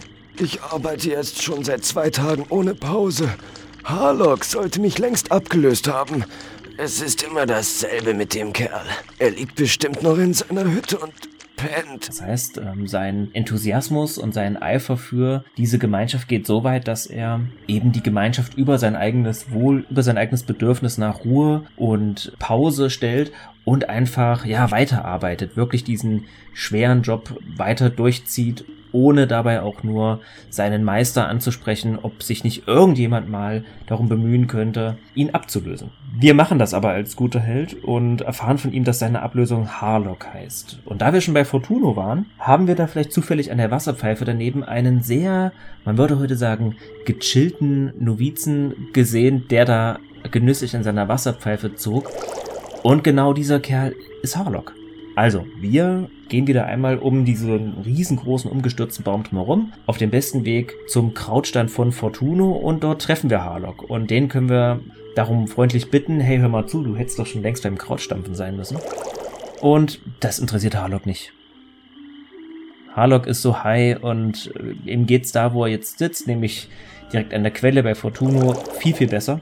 Ja, weswegen wir ihn ein bisschen im Manier des alten Lagers äh, überreden müssen, überzeugen müssen, doch Gorim abzulösen. Gorim schickt mich. Was? Schwing deinen Hintern zu den Krautstampfern, oder es gibt Saures. Versuch doch mal, dich mit mir anzulegen, du Penner.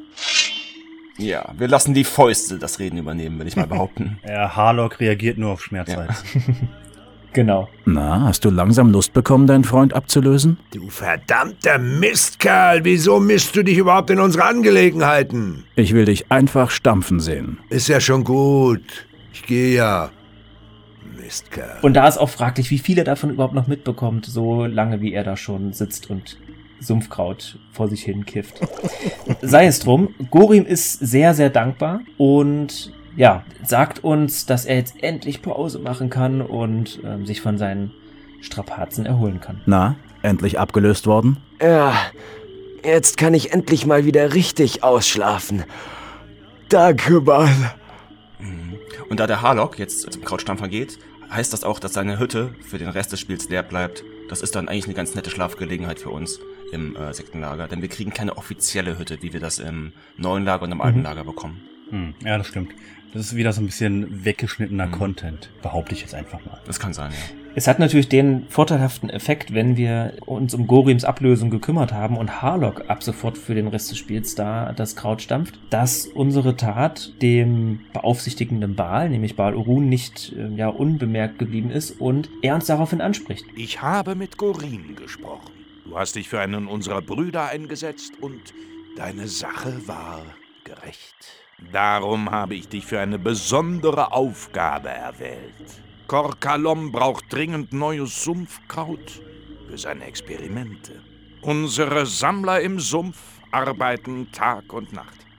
Gehe zu ihnen und bring ihre gesamte Ernte zu Kalom ins Alchemielabor. Und als ich das zum ersten Mal gespielt habe, dachte ich, oh yes, wieder ein Baal überzeugt, aber mit Baal Urun ist das so leicht nicht zu machen, denn der sagt zwar, meine Sache war gerecht und ich habe mich um die Ablösung gekümmert, das war alles soweit in Ordnung, aber wenn ich seine Gunst haben will, dann muss ich auch die, ja, die Sumpfkrautladung der Sumpfkrauternter aus dem Sumpf zu ihm bringen. Sehr passend für ein Sumpflager.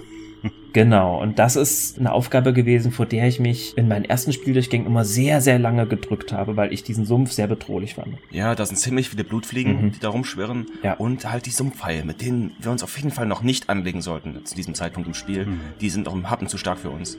Genau, zur Erklärung, das sind das sind riesige Würmer, die heißen zwar Haie, haben aber mit einem Hai wahrscheinlich, außer dass sie dass sie schwimmen können, ich nehme an, es ist ein Schwimmen, also sie können einerseits wie wie so eine Art, es sieht ein bisschen aus wie eine Kobra, die sich aufstellt mhm. und dann rutschen die so ganz gemächlich im Schneckentempo eher durch den Sumpf, aber die können auch ziemlich schnell wie eine Schlange so durch den Sumpf gleiten mhm. und mit einem Hai haben die gar nicht viel gemeinsam. Wie gesagt, sie sehen aus wie ein sehr kurzer, kräftiger, dicker Wurm, so möchte ich das mal sagen, und die haben so ein, die haben so ein in drei Richtungen aufspreizendes Maul. Das ist ziemlich bedrohlich und auch ihr ihr Theme, mit dem sie sich bemerkbar machen, ihr Bedrohungsgebaren, das ist auch sehr eindrücklich. Das das wirkt immer wie so eine Art Nebelhorn und ähm, ja, das signalisiert uns als Spieler schon, leg dich nicht mit mir an, ich bin eine Nummer zu stark für dich. Und das sind die auch noch eine ganze Weile im Spiel.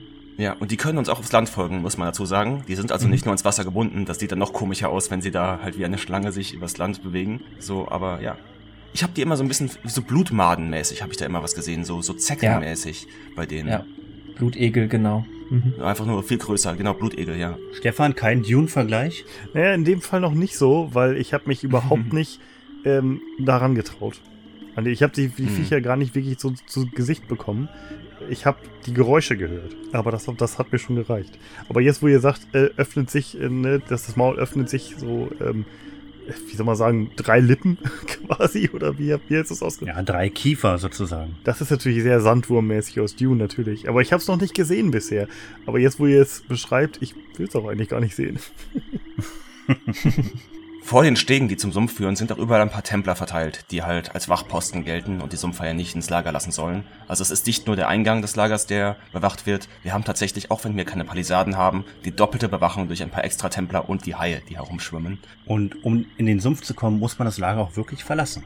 Man ist dann raus. Man ist wirklich ungeschützt. Man kann hier, das habe ich bei meinen Durchgängen immer gemacht, sich relativ früh im Spiel schon zwei sehr starke Waffen besorgen. Das ist ein, ein kleiner Exploit. Also man nutzt hier eigentlich Spielmechaniken aus. Es ist kein wirklicher Cheat, aber man kann so einen Sumpfhai anlocken und tatsächlich auf einen der, der etwas abseits stehenden Templer hetzen, so sage ich jetzt mal. Also man läuft ziemlich nah, man pullt diesen Sumpfhai an diesen Templer ran, mhm, und dann nimmt der Templer den Kampf ganz heroisch äh, mit diesem Sumpfhai auf. Und er unterliegt ihm in den allermeisten Fällen. Und wenn man ein bisschen Glück hat, bekommt man hier schon die Hüterklinge. Das ist ein mächtiges Zweihandschwert, das einem, wenn man denn genug Stärke irgendwann hat, aber man kann diese Stärke ab Level sechs haben, wenn man permanent in Stärke geskillt hat, oder sieben, kann man dieses mächtige Schwert anlegen. Und das kann unter Umständen der Begleiter für das halbe Spiel oder so, ja. Ja, bestimmt das halbe Spiel, ja, durch sein. Und auch eine leichte Armbrust bekommen. Also man kann hier mit ein bisschen Trickserei sehr starke Waffen bekommen. Und hier im Sumpf ist eine Fernkampfwaffe eigentlich sehr zu empfehlen. Damit lassen sich die ganzen Blutfliegen am besten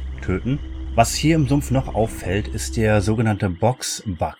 Hm. Diese riesige Polygonbox, ähnlich wie bei den Wäldern, die über dem kompletten Sumpf schwebt. Und ich weiß nicht, das ist wahrscheinlich wieder so eine Mechanik zum Performance-Sparen, mhm, aber es sieht sehr hässlich aus. Man sieht es auch, wenn man schon etwas weiter vom Lager weg ist, wie die eingangs erwähnte Anhöhe, die uns Baal Parves runtergeführt hat. Du siehst einfach eine riesige braune Polygonbox über dem Sumpf. Und es wurde bis heute nicht wirklich weggepatcht. Also ich hatte das immer noch. Ich weiß nicht genau, ob es dafür einen Fan-Mod gibt oder einen Fan-Patch, der das wirklich entfernt. Ja, das hängt natürlich damit zusammen, dass wir die Sichtweite hochgeschraubt haben zu Werten, die wir damals gar nicht haben konnten. Genau. Und deswegen sehen wir halt ein paar Dinge, die soll man eigentlich nicht sehen. Und klar, das war halt eine Performance-Lösung, dass einfach die Sachen, die so weit weg sind, einfach simplifiziert gezeigt werden mit wenig Polygonen und einfachen Texturen, ja. Ich habe mich hier immer verlaufen, muss ich dazu sagen, mhm, im Sumpf. Weil wir haben hier in Gothic keine Questmarker und so weiter, wo es hingeht. Das heißt, der für uns eigentlich momentan nur vom Baal, wir müssen zwei Krautsammler finden. Mhm. Und ich erinnere mich sehr stark daran, dass ich sehr viel rumgeirrt bin und ja. nicht wusste, wo ich hin musste, genau. Ja, der Sumpf erscheint wesentlich größer, wenn man ihn nicht kennt. Wesentlich größer, mhm, als er eigentlich ist. Ja. Hier im Sumpf findet man auch ein kleines Easter Egg, und zwar den Baal Netbek. Das ist ein, oh, ja. ein Baal von kräftiger Statur. Er trägt nur einen Novizenrock, keine Robe, wie der Rest. Und er redet ziemlich wirres Zeug. Wer bist du? Ich bin der Guru. Ich bin der Guru des Sumpfes. Meine Diener nennen mich Baal Netbek. Diener? Ich sehe keine Diener. Sie sind hier überall. Die Bäume. Sie wandern und springen und tanzen. Ach so, na, ich gehe dann mal wieder.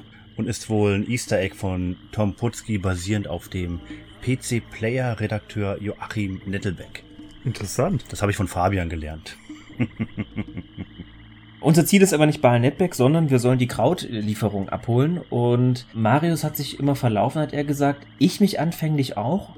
Und zwar aber immer nur bei dem, wenn man reinläuft in den Sumpf, ich sag jetzt mal rechts die Krautsammler abzugreifen. Bei links denen, da ging es immer. Mhm. Links, die sind auch kein Problem, man sieht sie schon von Weitem. Und mhm. bevor man von denen aber die Krautlieferung bekommt, ja, möchten die, dass sie gerne in Ruhe ihr Kraut sammeln können und ernten können. Und das geht aber nicht so richtig, denn die Blutfliegen belästigen sie. Und ja, die bitten uns darum, dass wir ihnen dabei ein bisschen unter die Arme greifen und diese Blutfliegen erledigen. Das ist zu dem Zeitpunkt, wo wir die Quest bekommen, eine Quest, die nicht ganz ohne ist. Also die Blutfliegen sind so ein bisschen im Vorteil, denn das Problem ist, wenn man sie angreift, hat man häufig das Problem, dass dann der ganze Schwarm gleich zu einem fliegt und sie umkreisen den Charakter, also den Spieler. Es gibt Gegner wie zum Beispiel Scavenger oder Mole-Rats, die frontal auf uns zurennen und die keine besondere Taktik erfordern. Und dann gibt es aber auch Gegner, die immer wieder versuchen, uns zu umkreisen. Und das ist auch zum damaligen Zeitpunkt neu gewesen, dass Gegner verschiedene Art und Weisen haben, den Vollkontakt zu uns aufzubauen. Das habe ich so zu dem damaligen Zeitpunkt bei noch keinem anderen Spiel erlebt. Und das fand ich verblüffend und auch erschreckend im Sinne von, dass ich mich tatsächlich bedroht gefühlt habe von diesen Tieren. Und die Blutfliegen sind eben so eine, ja, nervige Kreatur, die das wirklich auf die Spitze treiben. Ja, und das ist ja auch ein bisschen schwammig. Er sagt uns halt, die Blutfliegen in der Gegend hier sollen wir killen. Und was diese Gegend jetzt bedeutet, ist einem vielleicht nicht sofort klar. Wir müssen eigentlich nur sieben Stück töten. Aber da sind halt Blutfliegen überall im Sumpf und teilweise auch nah an den Sumpfhallen dran. Oder komplett gemischt mit denen. Also die müssen wir gar nicht töten. Man kann halt ab und zu mal, nachdem man ein paar erledigt hat, mal zurückgehen und schauen, bei dem Viran, so heißt der übrigens, der Novize, ob er jetzt zufrieden mit uns ist. Und dann gibt er uns auch die Krauternte für Kalom.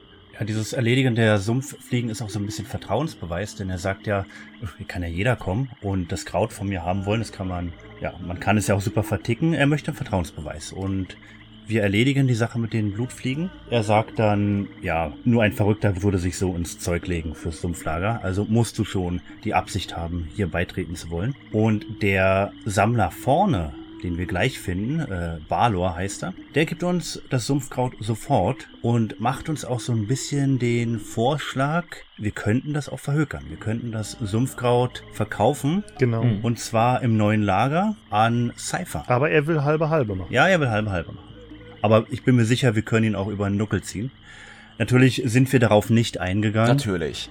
Wir sollen ja das Sumpfkraut zu Kor Kalom persönlich bringen. Genau, wir bringen das Kraut zu Kor Kalom. Ah, gib her und verzieh dich wieder. Und verkünden im Anschluss Baal Urun, dass wir seinen Auftrag erledigt haben. Und als Dank, ja, gibt uns Baal Urun seinen Segen. Wir dürfen Mitglied werden im Lager der Bruderschaft, wenn es nach ihm geht. Du hast unsere Sammler verteidigt. Damit hast du nicht nur bewiesen, dass du auf unserer Seite stehst. Du hast dich auch als würdiger Diener des Schläfers erwiesen. Du bist meiner Meinung nach bereit, die Robe eines Novizen zu tragen. Und wir bekommen als Belohnung von ihm eine Schriftrolle des Schlafens. Ich habe eine kleine Belohnung für deine Mühen. Hier, nimm es. Es ist ein magischer Schlafzauber. Du kannst ihn nur einmal verwenden, aber er wird dir hoffentlich gute Dienste leisten. Also einen Schlafzauber sozusagen, mit dem wir jetzt erstmal noch gar nicht so viel anfangen können. Zumindest war mir damals nicht bewusst, okay, was soll ich jetzt mit einer Schlafenspruchrolle? Wir haben das gar nicht besprochen bisher, da wir mit, mit Magie noch nichts am Hut hatten. Mhm. Aber die Magie-Schriftrollen, das sind so Einmals-Dinger. Wenn man die einmal benutzt hat, dann verschwinden die aus dem Inventar. Mhm. Und wir können dann nicht, also das ist nicht Mana-abhängig in dem Sinne, dass wir immer wieder unser Mana neu haben können und uns weiter zaubern können.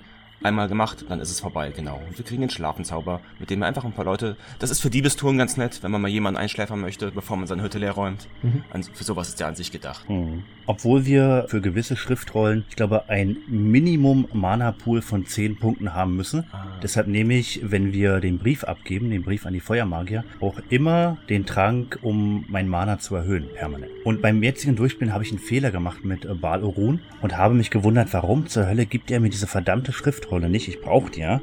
Ich habe vergessen, das Kraut vorher zu Kor Kalom zu bringen. Aber ich habe es dann gemacht und wurde dann mit einem netten Verzieh dich wieder verabschiedet und habe mir dann bei Baal Urun die Spruchrolle des Schlafes abgeholt. Man kann diese verschwenden, aber die ist wichtig. Die ist ein Questobjekt mehr oder weniger.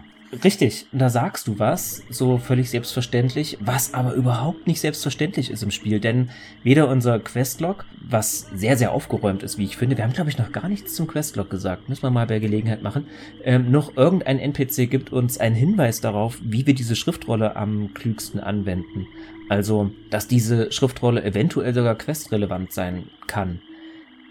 Seid ihr damals davon selbst drauf gekommen oder auch bei diesem Durchgang? Oder habt ihr euch einen Tipp aus irgendeinem Medium geholt? Ich meine, Internet war damals noch nicht jedermanns Sache, aber ich muss ganz ehrlich sagen, ich bin da nicht von selbst drauf gekommen. Ich habe das in der Komplettlösung damals nachgelesen. Ich kann es dir nicht mehr sagen, es ist schon zu lange her. Es sind ja bald hm. zwanzig Jahre. Ähm, ja. Deswegen weiß ich es nicht mehr genau, aber ja, es ist, es ist aber eine coole Quest, muss ich dazu sagen. Es ist halt mal eine Quest, wo wir nicht einfach jemanden zusammenschlagen müssen oder einfach eine Bote spielen für irgendwen. Diesmal ist das eine kreative Quest und das finde ich immer super. Also ich kann mich noch recht gut erinnern, denn ich habe ja Gothic nicht zum Release gespielt, sondern Monate später. Mhm. Aber die P C-Zeitschriften damals waren natürlich voll mit Tests und Komplettlösungen. Und ja. die habe ich natürlich hoch und runter gelesen, auch die Komplettlösung generell, einfach weil ich es interessant fand. Mhm. Und dadurch war ich schon selbst ziemlich gespoilert, aber auch gut vorbereitet und wusste es nur deswegen. Sonst wäre ich da niemals drauf gekommen. Aber ich finde es schön, dass Gothic auch solche Quests hat. Also Gothic hat ja eine Vielzahl von, von Quests oder von Art und Weisen, wie Quests uns dargereicht werden. Von gehe zu dieser Person, sie steht da drüben, bis hin zu gehe zu dieser Person, sie heißt. Oder manchmal auch Quests im Sinne von, da muss es jemanden geben. Guck mal selber. Mhm. Also wir bekommen verschiedene Schwierigkeitsstufen, wie wir uns orientieren können. Und genauso ist das hier auch mit dieser Quest, dass wir eben nicht genau gesagt bekommen, pass mal auf, wenn du jetzt diese Spruchrolle bei Person X Y anwendest, dann triggerst du eine Dialogzeile oder sowas. Das finde ich toll, dass man hier wirklich selbst sich ausprobieren musste. Mhm. Ja, sehr gut. Und wir nutzen dann diese Schriftrolle des Schlafes auch sehr sinnvoll bei Baal Kadar. Aber nicht an ihm selbst, sondern an einem seiner Novizen. Mhm. Und dieser schläft dann ein.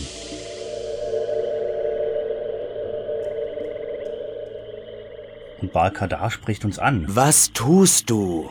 Ich versuche hier gerade mit meinen Schülern zu meditieren. Wer hat dir beigebracht, die Magie des Schläfers zu wirken? Niemand.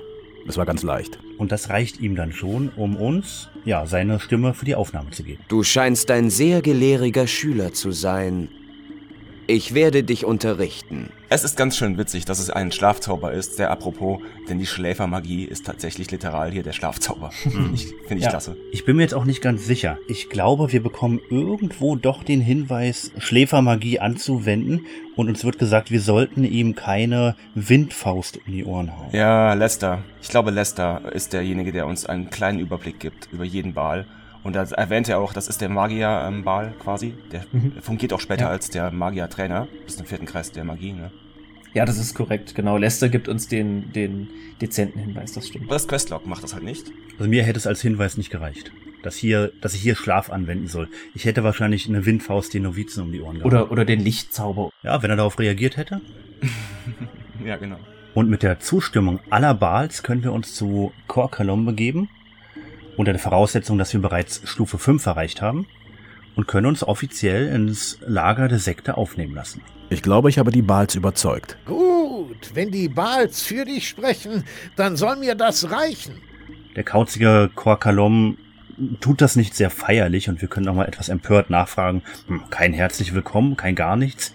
Und er kauzt dann so. Herzlich willkommen. Gefällt mir schon viel besser. Und er übergibt uns die mittlere Novizenrüstung. Wir haben, hatten ja vorher die Möglichkeit, den Novizenrock zu kaufen. Das zählt so ein bisschen als die leichte Version. Und hier bekommen wir die mittlere Version. Umsonst ausgehändigt. Hier, zieh das an. Und jetzt geh und mach dich nützlich. Und das ist eine schöne Rüstung, die uns einiges bringt. Zudem beauftragt uns Kor Kalom direkt damit, eine Ladung Kraut ins alte Lager zu bringen. Zu Gomez. Steh hier nicht rum, tu was. Hier, nimm dieses Kraut und bring es zu Gomez ins alte Lager. Wenn dich seine Schergen nicht durchlassen wollen, sag ihnen, Kor Kalom schickt dich. Du bist ja immer noch hier. Ringo konnte die Gunst der Gurus erringen und letztendlich Kor Kalom davon überzeugen, dass er ein wertvolles Mitglied für das Lager der Bruderschaft sein kann. Nun stand Ringos Aufnahme nichts mehr im Wege. Dass diese Wege zu nichts führen, ist ihm im Krautnebel allerdings nicht aufgefallen.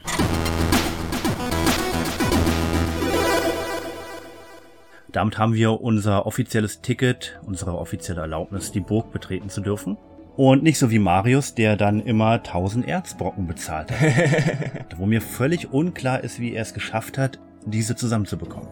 Der diesmal tausend Erzbrocken bezahlt hat, der aber im Regelfall auch gratis reingekommen ist. Und diesmal hat er das einfach gemacht, weil er erst in Kapitel vier oder so des Spiels da reingelaufen ist. Also ich habe das gar nicht gemacht, weil das ist optional, wie gesagt, den Brief abzugeben. Also habe ich das für die längste Zeit nicht gemacht. Genau, wir sind natürlich dazu geneigt, die Burg betreten zu wollen, denn wir erinnern uns, wir haben ja im Intro einen Auftrag bekommen, nämlich eine Botschaft der Außenwelt an den obersten Boss der Feuermagier zu übermitteln. Und das ist ein bisschen komisch, weil ich das immer für die Hauptquest gehalten habe in dem Spiel. Hm. Zudem, wenn wir diesen Brief abgeben, bei Milton, ein bekannter Name für alle Gothic-Fans, ist dieser recht aufgeregt. Er bringt diesen Brief sofort hoch zu Coristo, dem Chef der Feuermagier.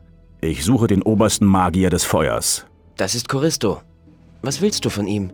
Ich habe einen Brief für den obersten Feuermagier. Bist du ein Bote aus der Außenwelt? Ja. Ein Magier gab mir den Brief, kurz bevor sie mich in die Kolonie geworfen haben. Zeig mir den Brief. Hier ist er. Das ist ein Brief an Xardas. Und was ist daran so aufregend? Xardas ist schon lange kein Diener Innos mehr.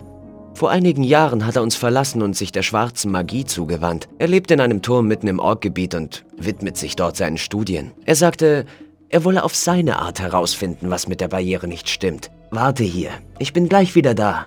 Coristo war ganz außer sich vor Freude. Er sagt, du kannst zu Torres gehen und dir deine Belohnung selbst aussuchen. Der steht direkt neben der Burg, also ganz in der Nähe von Milton. Und ich glaube, dort gibt es einen Ring der Stärke zur Auswahl. Mhm. Ein paar Spruchrollen und an sich das weiseste Geschenk, wie Torres auch selbst erwähnt, wenn wir es wählen. Ein Trank, der unser permanentes Mana um fünf Punkte erhöht, wenn ich mich recht erinnere. Mhm. Und das Sumpfkraut, das bringen wir in die Burg. Mhm.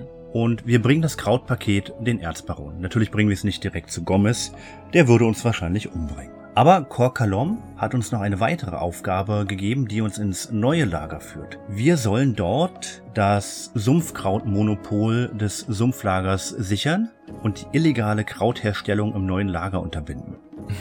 Ja, genau, das kommt dann später. Ja. Für den Fall, dass wir den Brief, der zwar versiegelt ist, einfach trotzdem mal aufgerissen haben, um den zu lesen, bevor wir den bei Milton abgeben, lernen wir halt tatsächlich darin, dass er erstmal adressiert an einen gewissen Meister Xardas, mhm. einen Namen, den wir hier zum ersten Mal hören, und da geht es darum, dass die Priester von Innos ihm schreiben mhm. und auch eine Antwort an ihn schreiben. Mhm. Anscheinend gibt es da also einen Austausch zwischen diesem Xardas und den Priestern von Innos.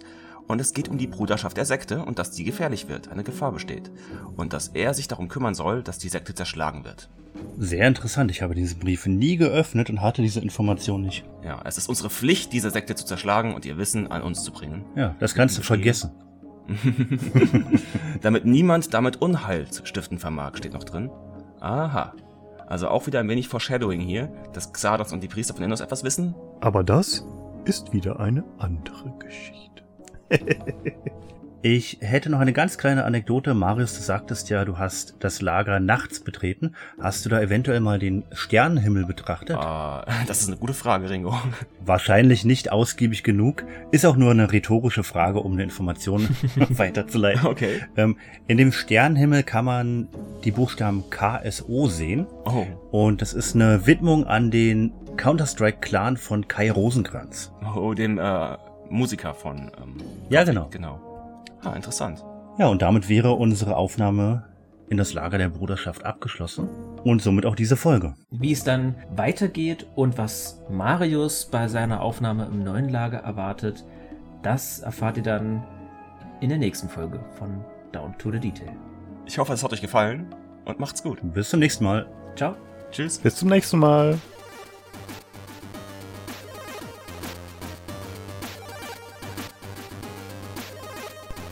Last but not least wollen wir uns hier noch einmal bei allen unseren Unterstützern auf Patreon und Steady bedanken. Also allerbesten Dank an den Stay Forever Podcast, Robert aus Biberach, Kevin, Moritz, Christian Raffel, Julian, Christian Brunner, Gerhard Lennertz, Torben, Benjamin, Bartosch, Kalida, Christoph Fröhling, Joachim, Mario, Marcel, Andreas Janning, Simon, Tim und Christoph. Ich hoffe, euch hat unser Trip durch den Sumpf gefallen und wir hören uns in zwei Wochen wieder mit dem neuen Lager. Peace out!